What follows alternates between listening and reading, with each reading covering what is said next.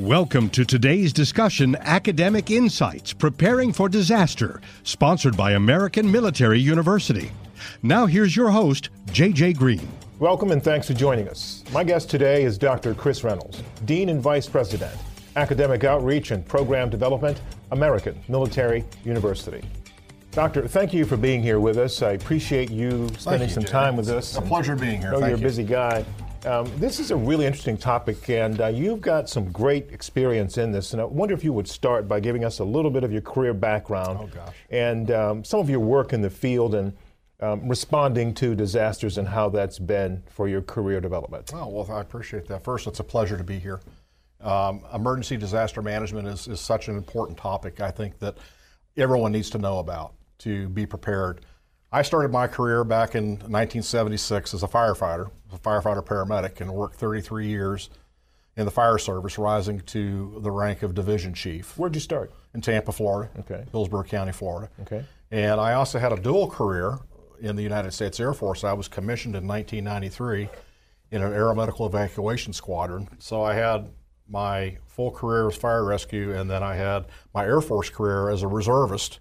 When I retired from fire rescue in 2010, I became what was called a IMA or Individual Mobilization Augmentee Reserve and transferred to First Air Force that handles the national uh, disaster preparedness program for Air Force and for assistance to civilian authorities.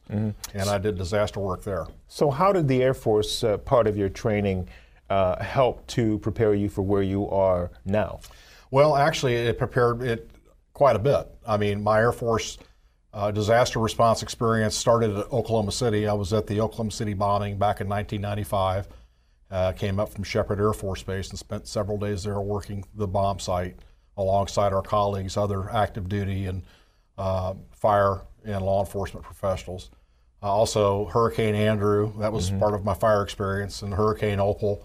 Uh, the uh, Haitian earthquake in 2010 was involved in that in the Air Force. We were repatriating some of the Haitian casualties that were severely injured, flying them back to hubs to where we could have them transported to trauma centers to get care.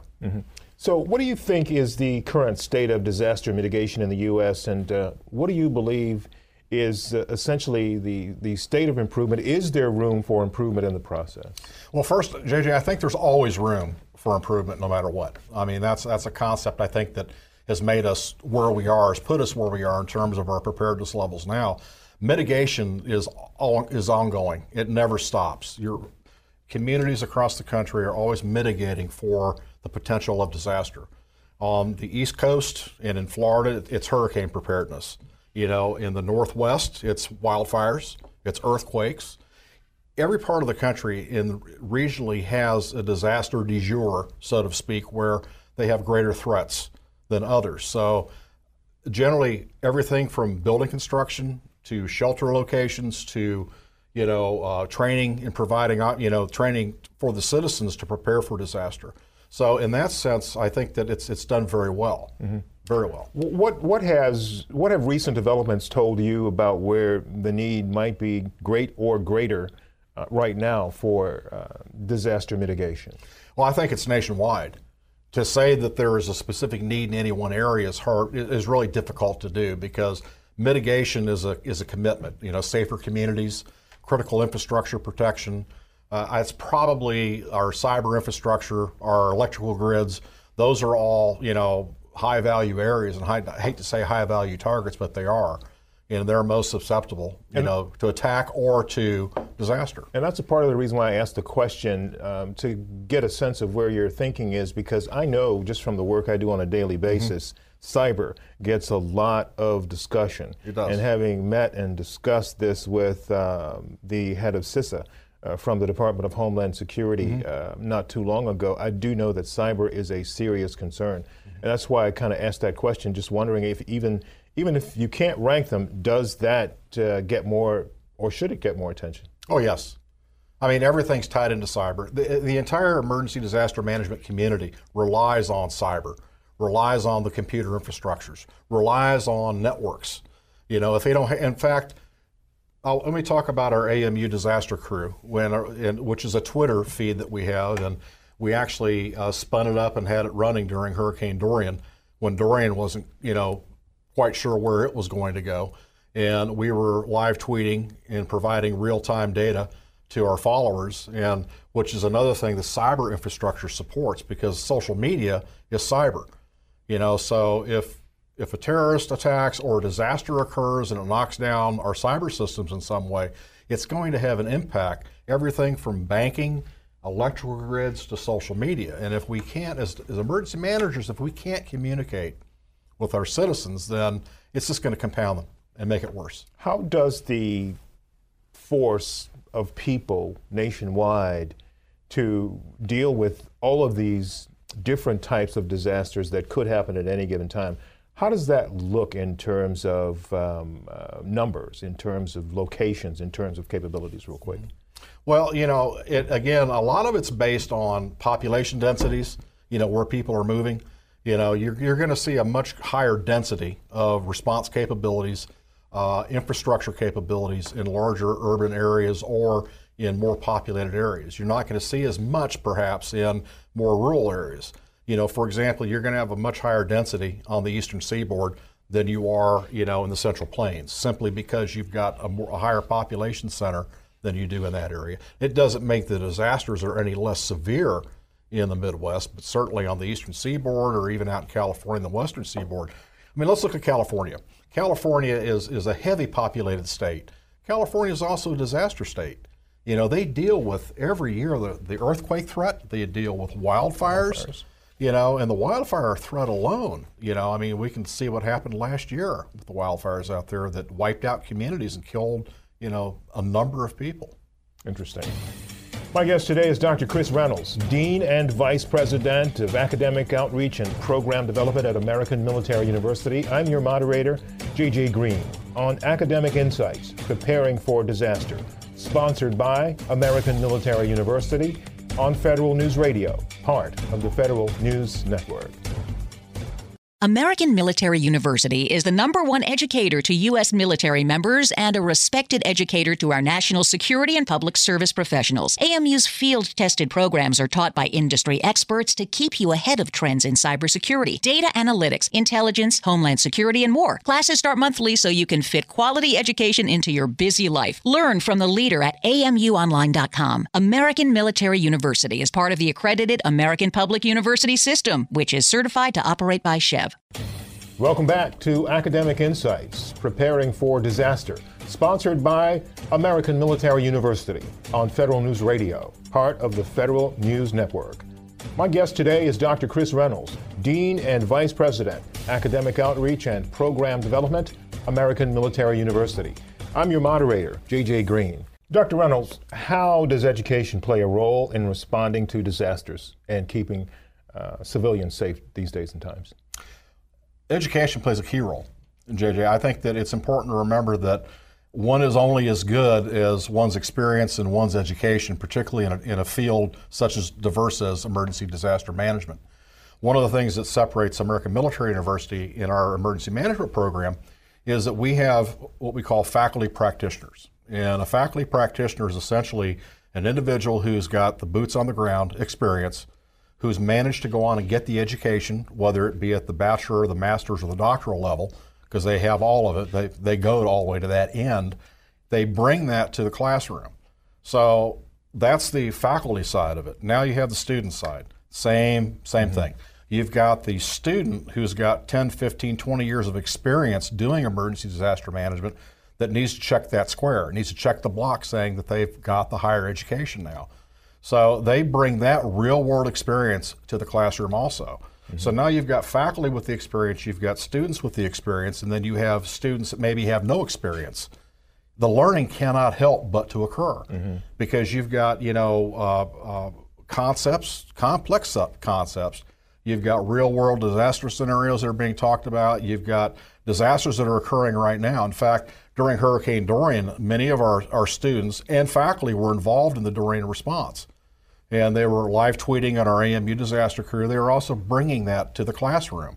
So when you have a discussion, you know, on a topic or on disaster management, and you can tie it into a real world operation where the students can not only discuss it in class, but can watch and see it happening. I mean, mm-hmm. they can go to the Weather Channel, go to any one of the, the television channels, they can listen to FRN and hear what's going on. So yeah. it ties it all together. Yeah, you know, this is a small part of that, and just sort of a side question, but it feeds into it. You talk about the real world and the way we learn these days, and a lot of it has to do with experiences. How much of what people get now in the education process comes from books, or is it more an interactive kind of thing?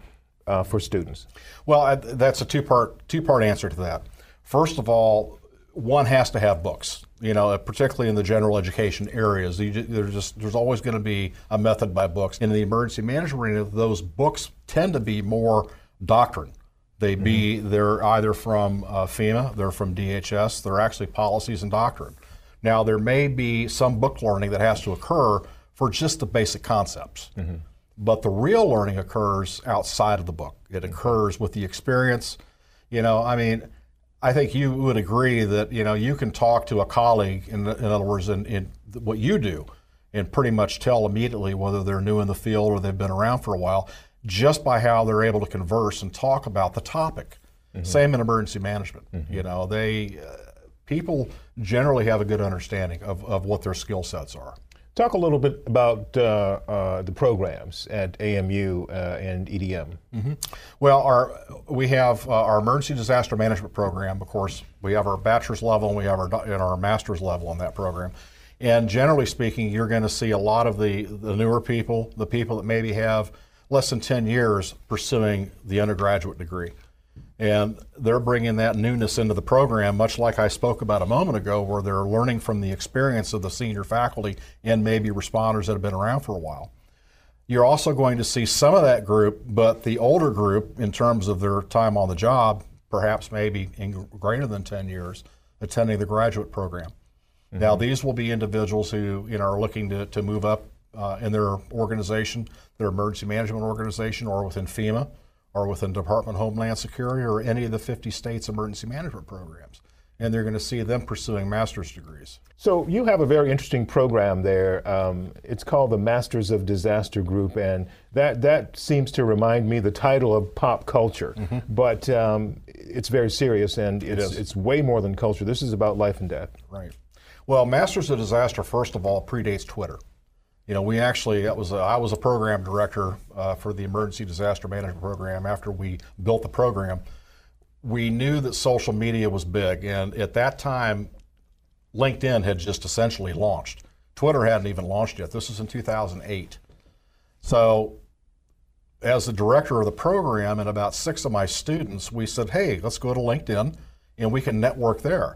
That was the nucleus of what became the Masters of Disaster, which now has 3,000 members, you know, with all strata of experience, everything from high level people in, in FEMA and within the disaster management world to brand new students that are just now learning.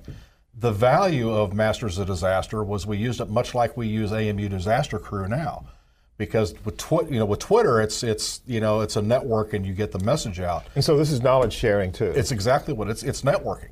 Right, it's collaborating. Mm-hmm. You know, the one thing that's that's really important in any public safety arena, whether it's in fire, law enforcement, emergency management, uh, homeland security, you know, emergency medical services, is collaboration.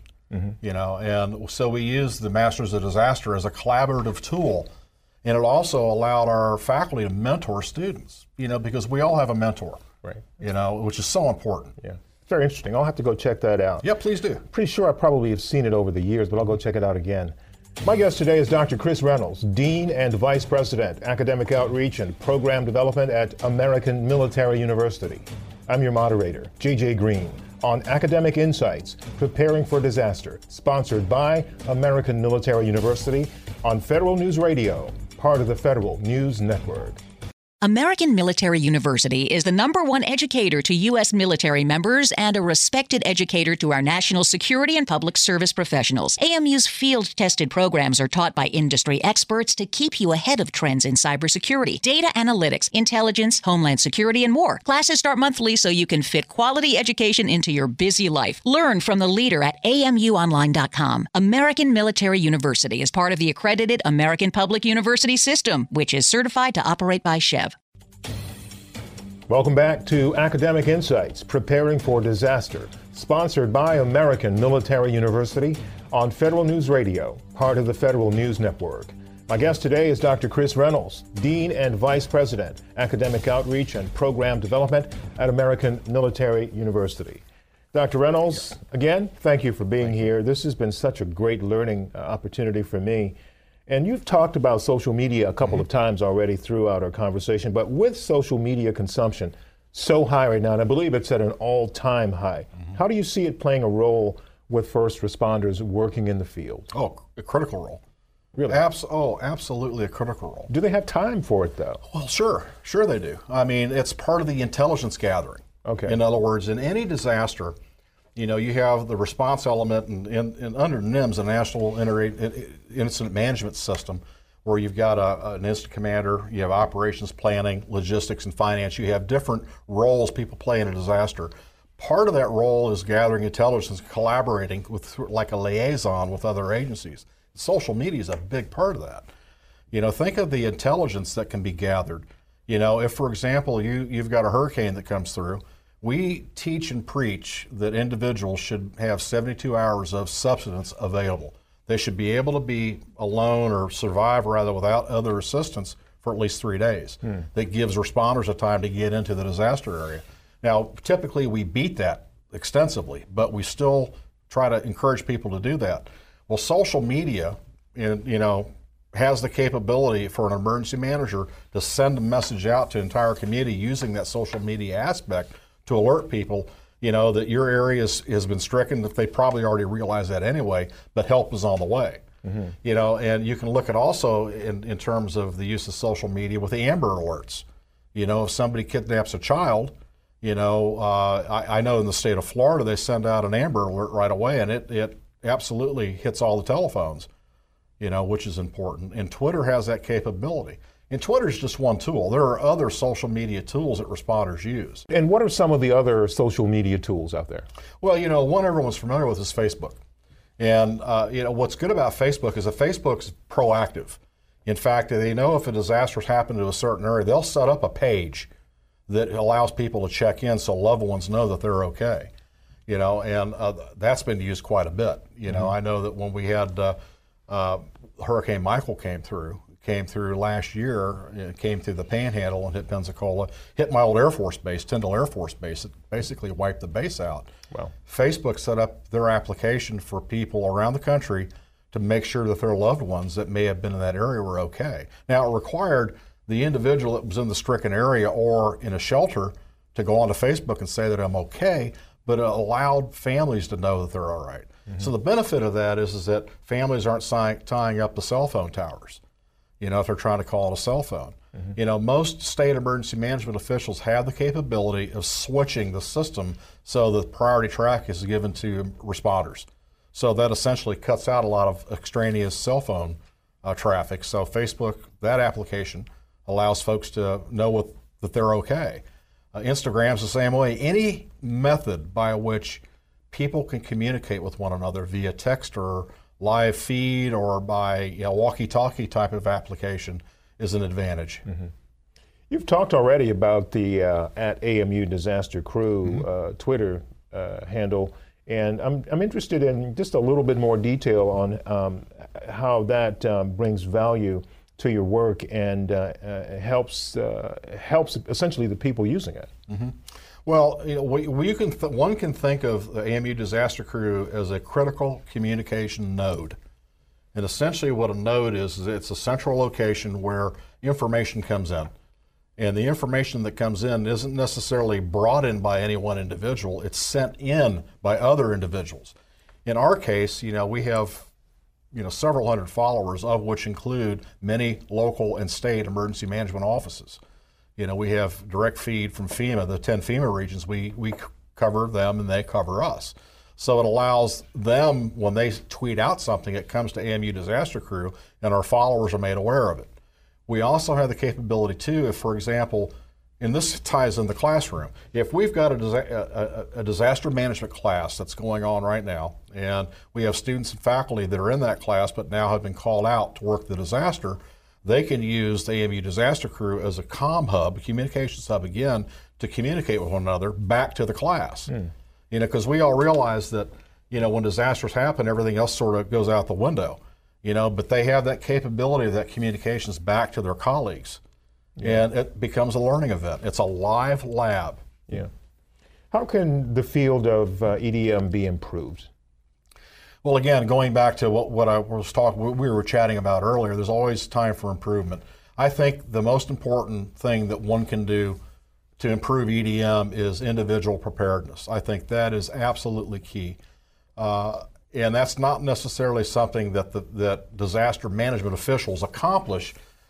What they really need to do is educate their citizens, educate, educate the folks that live in their communities to be self-sufficient, to be prepared, to have a plan. I mean, uh, think about most most people have children or have family members, you know, and you think about what happens when a disaster occurs. It doesn't occur when you expect it to occur. It occurs yeah. in the middle of the night. It occurs when you're at work, your family's somewhere else. You know, it's nice to know that there is a plan in place that the family can talk and communicate with one another. Meeting point, all meeting, that. Exactly, a meeting point. Know where evacuation shelter locations are, so they can get there those that don't have a plan, you know, essentially uh, they have nothing to go by. And think of the, you know, the how frantic a parent would be if they couldn't find their child, you know. Uh, so part of that individual preparedness includes being able to be self-sufficient for 72 hours. So just real quick, um, does that mean more government assistance? Um, how would that uh, how would that play out? Not necessarily. You know, one of, I think one of the one of the flaws we get into is that I think a lot of people think that the government is going to save us. You mm-hmm. know, the federal government, particularly FEMA. FEMA is not a response agency. Lo- disasters occur locally. They happen in a community, and the people that reside in that community are served by their EMS, their fire, their law enforcement, their public works, public services.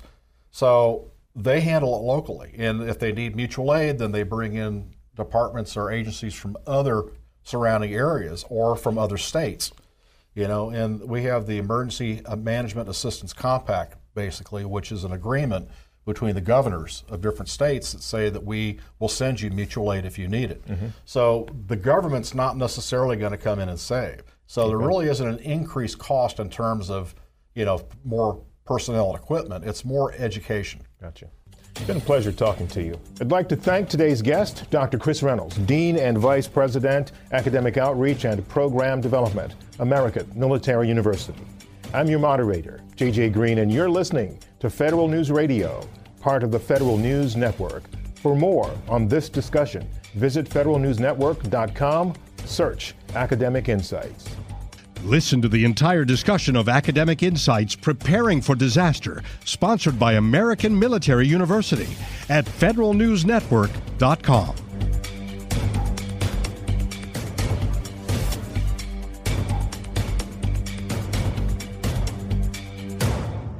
American Military University is the number one educator to U.S. military members and a respected educator to our national security and public service professionals. AMU's field tested programs are taught by industry experts to keep you ahead of trends in cybersecurity, data analytics, intelligence, homeland security, and more. Classes start monthly so you can fit quality education into your busy life. Learn from the leader at amuonline.com. American Military University is part of the accredited American Public University System, which is certified to operate by SCHEV.